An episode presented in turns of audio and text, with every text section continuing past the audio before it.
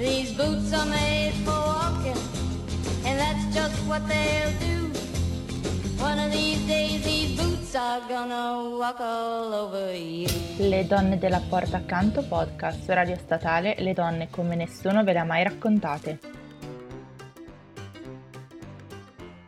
Ed oggi, care amiche e cari amici di Radio Statale, le donne della porta accanto, in questa puntata scritta da Caterina Frusteri Chiacchiera e raccontata con la partecipazione di Alessia Casteni, Sara Weger e Priya Brignoli, vogliono farvi conoscere meglio tre donne straordinarie, che grazie alla loro creatività e al loro spirito anticonformista seppero diventare delle business women di talento, affermandosi con successo in campi per lo più dominati dal potere maschile.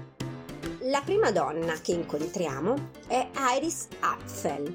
Sicuramente molti la ricorderanno come testimonial nella pubblicità di qualche anno fa di una nota casa automobilistica, in cui appariva con tutta l'estrosità dei suoi 90 passanni vissuti con incontenibile entusiasmo, inconfondibili occhiali rotondi oversize, diventati conici, abiti coloratissimi, eccentrici gioielli e un occhiolino strizzato al pubblico, mentre con un'aria decisamente irriverente pronuncia la sua celebre affermazione. Una volta qualcuno mi ha detto non sei bella e mai lo sarai, ma non importa, tu hai qualcosa di meglio, tu hai stile. Ma conosciamola più da vicino.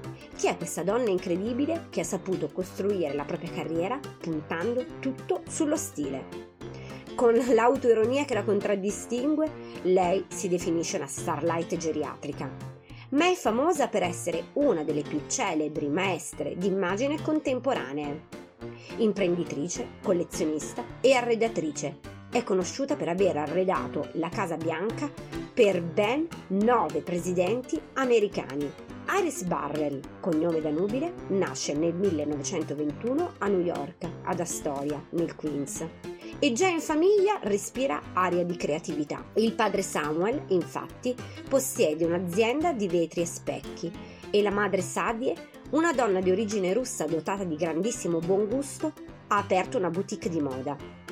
La Apfel dirà di aver ereditato da lei la passione per gli accessori, necessari per vivacizzare il classico tubino nero, tanto in voga durante la Grande Depressione grazie al fatto di essere versatile, ma anche estremamente economico. L'amore per i complementi d'arredo ed abbigliamento, condiviso con la madre, sin da quando Iris è una bambina, le porta ad esplorare i numerosi mercatini delle pulci del quartiere popolare in cui vivono, alla ricerca di oggetti particolari. Una sua popolare frase afferma se dovessi per forza scegliere tra spendere dei soldi per gli accessori o per un vestito, di sicuro sceglierei gli accessori. Credo che siano i gioielli a cambiare un look, più di ogni altra cosa.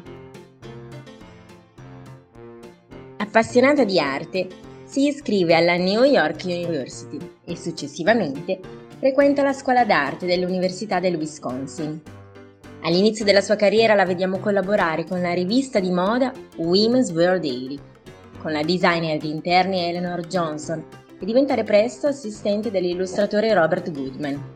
Nel 1948 incontra Carla Apfel, che sposa l'anno seguente. Insieme fondano il celebre brand di tessuti di lusso Old World Weavers, che dirigono fino al 1992, quando cedono l'azienda al marchio Stark. Le collezioni della Griff si distinguono per l'inconfondibile impronta che li caratterizza, un mix sofisticato tra revival storico ed estetica esotica.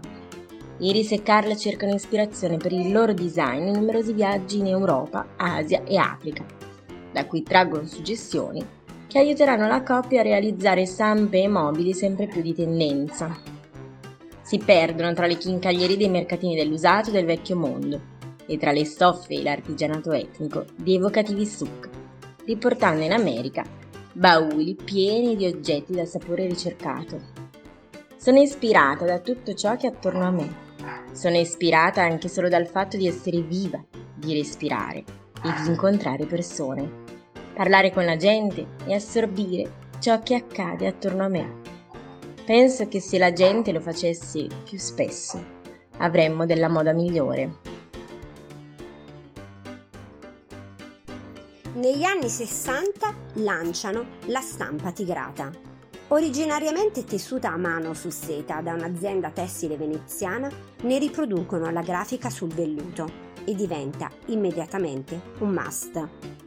Iris rappresenta l'immagine e l'elemento propulsivo della Maison, rendendone uniche e inimitabili le creazioni.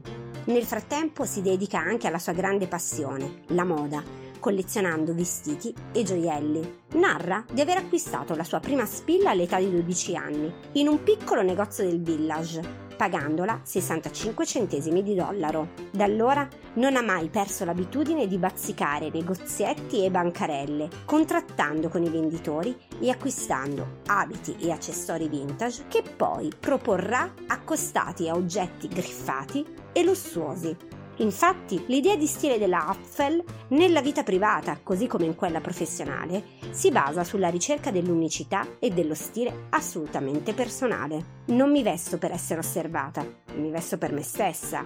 E ancora, quando non ti vesti come tutti gli altri, non devi neanche pensare come tutti gli altri. Ormai consacrata come icona di stile, avrà il suo trionfo nel 2005, quando il Metropolitan Museum of Art di New York, trovandosi a dover sostituire all'ultimo minuto una mostra saltata improvvisamente, propone a Iris di allestire un'esposizione degli abiti e degli accessori da lei collezionati. L'evento sarà un successo strepitoso. È un tributo davvero eccezionale, quello riservatole dal Metropolitan, che ha conferito questo onore a pochissimi personaggi pubblici ancora in vita e non appartenenti a case di moda. Tra questi troviamo personalità del calibro di Jackie Kennedy. Iris inizia a intraprendere così diversi sodalizi artistici con numerosi stilisti, diventando una presenza fissa alle varie settimane della moda e comincia a insegnare fashion design all'Università di Austin, nel Texas. Smettere di divertirsi con la moda significa quasi morire. Devi sempre assecondare la tua fantasia, dichiarerà.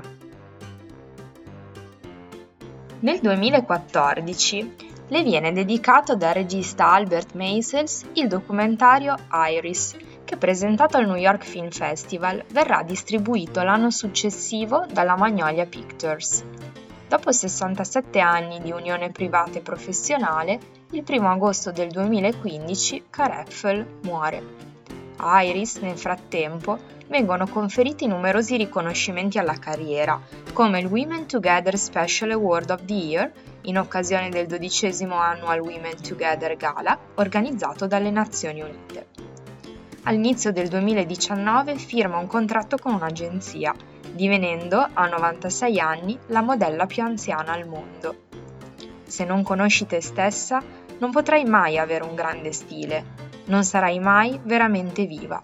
Per me, il peggiore passo falso nella moda è quello di guardarsi allo specchio e non riconoscere te stessa. Niente male la storia di Iris, vero?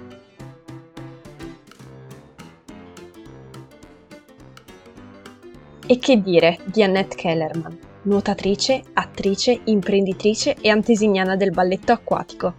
Anche lei rivoluzionò l'immagine delle donne del suo tempo, inventando niente meno che il primo costume femminile a un pezzo della storia, e venendo persino messa in prigione per questo poiché la Mise era ritenuta troppo scabrosa per l'epoca. Annette Marie Sarah Kellerman nasce a Sydney il 6 luglio 1887, all'interno di una famiglia di musicisti. Ancora bambina, a causa di una malattia, è costretta a ricorrere a pesanti sostegni di acciaio alle gambe. I medici le suggeriscono così di frequentare dei corsi di nuoto. Annette si appassiona così tanto a questa disciplina e vi si dedica con una tale dedizione che a 13 anni le sue gambe avevano riacquistato totalmente il loro vigore. A 15 anni è già un fenomeno in tutti gli stili, diventando campionessa regionale dei 100 metri in stile libero. La famiglia si trasferisce a Melbourne, dove Annette comincia la sua attività di sirena. Sì, proprio così, di sirena, esibendosi in danze e tuffi acrobatici in costume, in una piscina di vetro piena di pesci all'Exhibition Aquarium e nel favoloso show passato alla storia, The Breaking of the Drought, al Melbourne Theatre Royal. In alcune immagini di repertorio appare bellissima, con una lunga coda da sirena e veli e coralli a tempestarle il costume.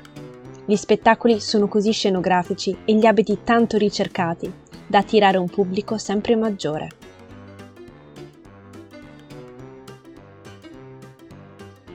Nonostante il rigore vittoriano impedisca alle donne di nuotare in pieno giorno, Annette lo fa ovunque, dallo Yarra, il fiume che attraversa Melbourne, per poi esibirsi in tutta l'Australia, fino ad arrivare in Inghilterra e Francia, iniziando a nuotare nel Tamigi, nella Senna, affascinando e contemporaneamente scandalizzando gli europei. Nel 1906 nuota anche nel Danubio, vincendo in una gara di percorrenza un'altra grande atleta, la baronessa Isa Cescu. Annetta tenta inoltre per ben tre volte la traversata della Manica a nuoto. Arriverà prima su tutti i concorrenti, ma non riuscirà a coronare il traguardo, che sarà raggiunto solo nel 1926 da Gertrude Ederle. Nel frattempo, combinando pezzi di biancheria intima, sviluppa il modello di quello che sarebbe diventato il futuro costume da bagno, a un pezzo per le donne. In quel periodo i costumi femminili, infatti, erano degli abiti che coprivano tutto il corpo, abbinati a pesanti coprenti pantaloni. La libertà di movimento era di fatto impossibile. Ci sono due tipi di costumi da bagno, quelli che sono adatti per l'uso in acqua e quelli che sono adatti per l'uso sulla terraferma. Se hai intenzione di nuotare, indossa un costume da bagno in acqua ma se stai semplicemente andando a giocare sulla spiaggia e posare per i tuoi amici fotografi, puoi tranquillamente indossare la varietà della terraferma, afferma. E sapete quando sfoggia il suo prototipo? Proprio in uno show in onore della famiglia reale. Oh my god! Audace, vero? Ma non finisce qui arriva anche a togliere al modello gambe e braccia ed ecco l'Annette Kellerman, l'indumento da bagno di grido delle foto delle pin-up. Annette Kellerman infatti si dà al business, lanciando una linea di costumi che diventano immediatamente trendy. La pubblicità maggiore viene offerta proprio dai problemi giudiziari in cui incorre il capo in questione, che procurerà ad Annette anche un arresto per indecenza, mentre lo esibisce nel 1907 in una spiaggia del Massachusetts. Alla fine risulterà assolta dal processo a suo carico e questo episodio darà un grande contributo nel rendere meno rigorose leggi in materia di costumi da bagno femminili. Dopo qualche anno Annette ritorna al mondo dello spettacolo, portando i suoi numeri acquatici nei teatri di tutto il mondo. Viene conosciuta come la sirena australiana o la Venere tuffatrice. Le performance che la vedono protagonista sono un mix travolgente di danze, musiche, canzoni, illusioni sceniche, acrobazie, abiti scenografici e interpretazioni maschili. Insomma, un vero tripudio, tanto da attirare anche l'attenzione di Hollywood compiendo azioni rocambolesche, come nuotare senza controfigura in una vasca con dei coccodrilli, lancerà un nuovo genere cinematografico, ispirato alle avventure acquatiche in cui le eroine appariranno spesso vestite appunto da sirene. Nel 1952 Esther Williams interpreterà una parte ispirata proprio alla figura stessa di Annette Kellerman. Annette recita in una ventina di pellicole ma quello che la consacrerà alla storia sarà il suo ruolo da protagonista nella milionaria produzione La figlia degli dei, in cui interpreterà la prima scena di nudo integrale del cinema. Un vero scandalo e ovviamente uno strepitoso successo. Purtroppo, tutti i lungometraggi in cui Annette ha recitato sono andati perduti o distrutti e l'unico ancora fruibile è Venus of the South Seas, restaurato dalla Library of Congress nel 2004, un film a colori e in parte girato sott'acqua. Allo scoppio della Seconda Guerra Mondiale torna in Australia, dove inizia a collaborare per la Croce Rossa, intrattenendo i soldati con i suoi vecchi spettacoli.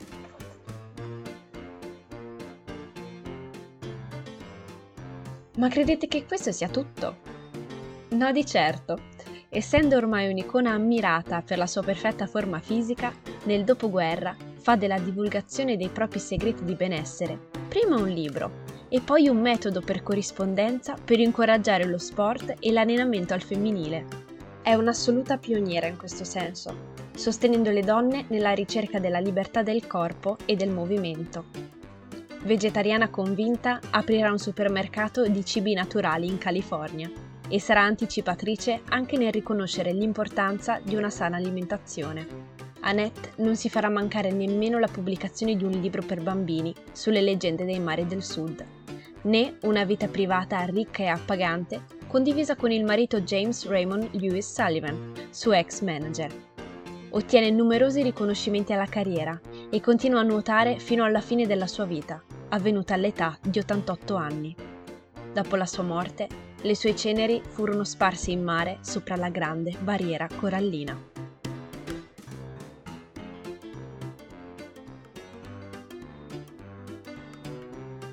E ora parliamo di Peggy Guggenheim, questa donna incredibile, conosciuta per essere una delle maggiori collezioniste e mecenati di tutto il XX secolo. Scrivendo la sua storia ho deciso che una delle prime cose che vorrò fare, appena sarà possibile dopo il Covid, perché presto ci sarà un dopo il Covid, è proprio quella di andare a visitare la collezione Peggy Guggenheim presso il magnifico Palazzo Venier dei Leoni di Venezia. Qui, infatti, si trova uno dei musei più innovativi d'Europa e del mondo, in cui sono esposte importantissime opere di arte contemporanea, appartenute proprio a Peggy, che ha voluto renderle fruibili donandole, prima di morire, alla fondazione Solomon Guggenheim appartenuta allo zio. Della fondazione fanno parte anche il famoso Solomon Guggenheim Museum di New York e il Guggenheim Museum di Bilbao. Mi sono dedicata interamente alla mia collezione, una collezione impegnativa, ma è quello che desideravo e ne ho fatto il lavoro di una vita. Io non sono una collezionista, io sono un museo. Peggy ama e vive per l'arte e durante tutta la sua vita si circonda di artisti ai tempi sconosciuti, sostenendoli e aiutandoli ad emergere. Ed è forse grazie a lei che oggi possiamo conoscere Pollock o Dalì e apprezzare i movimenti di avanguardia. Peggy, il cui vero nome è Marguerite, nasce a New York nel 1898 all'interno di una facoltosa famiglia ebraica di origine svizzera. Il padre creerà un impero facendo fortuna nel campo dell'estrazione di minerali preziosi, mentre la madre è discendente di una delle più importanti famiglie di banchieri americane. Nonostante il contesto benestante, la sua infanzia è costellata da una serie di tensioni familiari che culmineranno quando Peggy ha solo 14 anni con la morte del padre nell'affondamento del Titanic.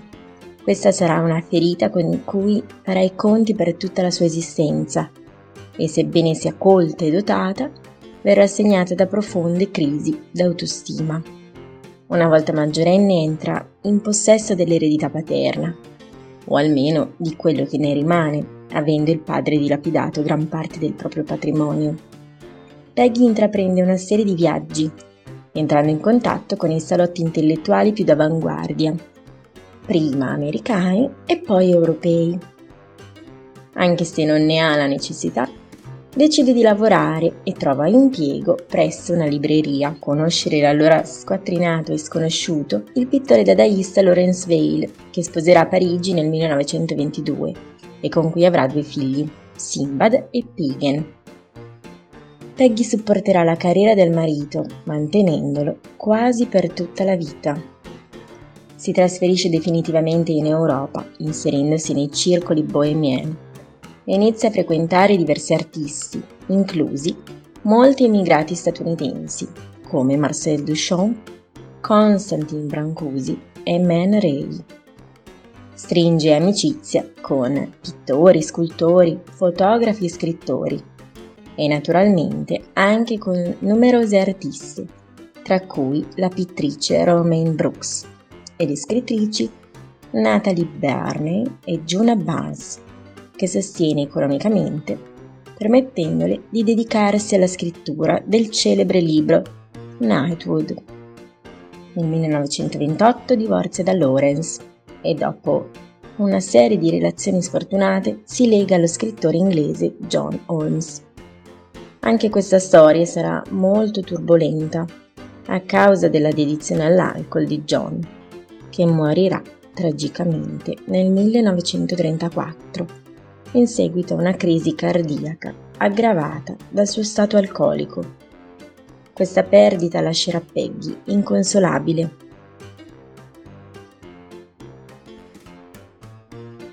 Si trasferisce a Londra, dove nel 1938, insieme a Jean Cocteau, inaugura una galleria denominata Guggenheim Jeune.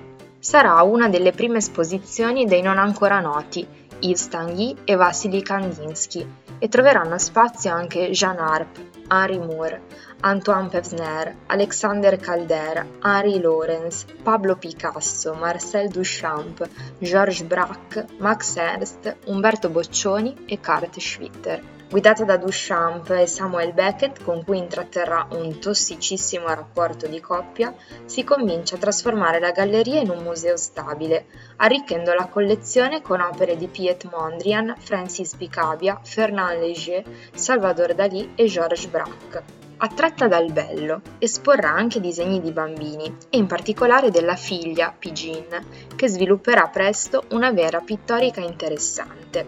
Per sostenere amici e conoscenti nei loro sviluppi espressivi, Peggy istituisce in Francia una residenza per artisti, in cui diversi creativi a lei contemporanei trovano ospitalità in cambio di qualche opera ogni tanto. Per incoraggiare gli artisti acquista molti dei loro quadri, allora poco compresi, trasformandosi in una delle più importanti sostenitrici dei movimenti di avanguardia. Dichiarerà: Il mio motto di vita? Comprare un'opera d'arte al giorno. Scoppia la seconda guerra mondiale. I tedeschi sono alle porte di Parigi. E lei, in quanto ebrea, cerca salvezza dalla furia nazista facendo ritorno negli Stati Uniti insieme ai figli. Non prima però di aver assicurato viaggio e documenti falsi anche a diversi amici e naturalmente aver trasportato in salvo le opere della collezione. Nel 1941 si sposa con il pittore surrealista Max Ernst. Anche questo però sembra un matrimonio di interesse. Max Ernst infatti appare più attratto al, dall'aiuto di Peggy che non dal suo amore. Nel frattempo Peggy continua ad alimentare la propria passione per l'arte e inaugura a New York la galleria Art of the Century. Troviamo per la prima volta il nome di Jackson Pollock, scoperto proprio da Peggy, che lancerà così quello che sarebbe diventato il maggiore esponente dell'espressionismo astratto.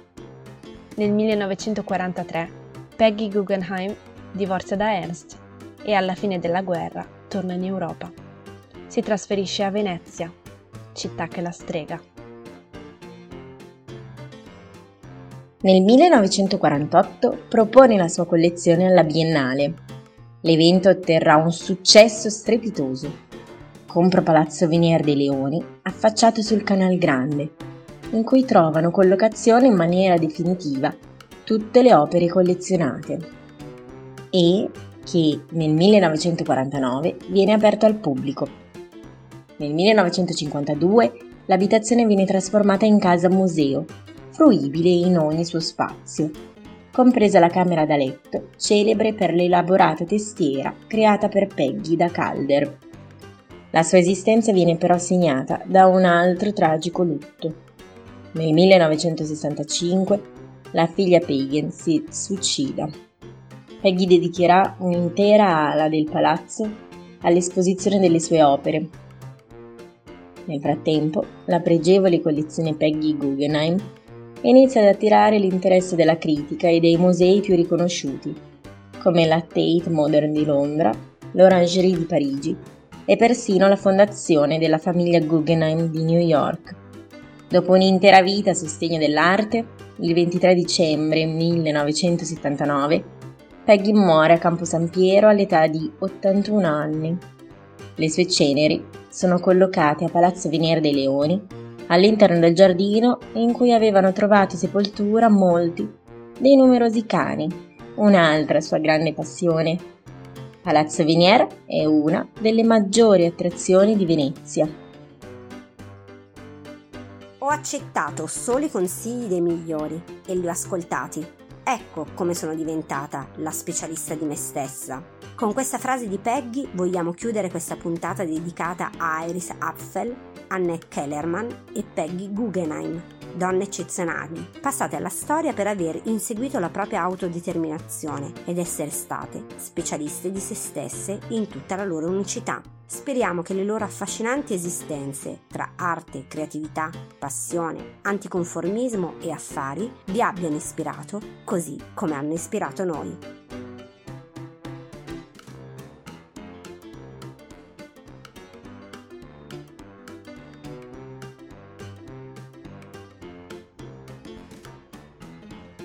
Le donne della porta accanto tornano la settimana prossima con altre donne e altre storie straordinarie.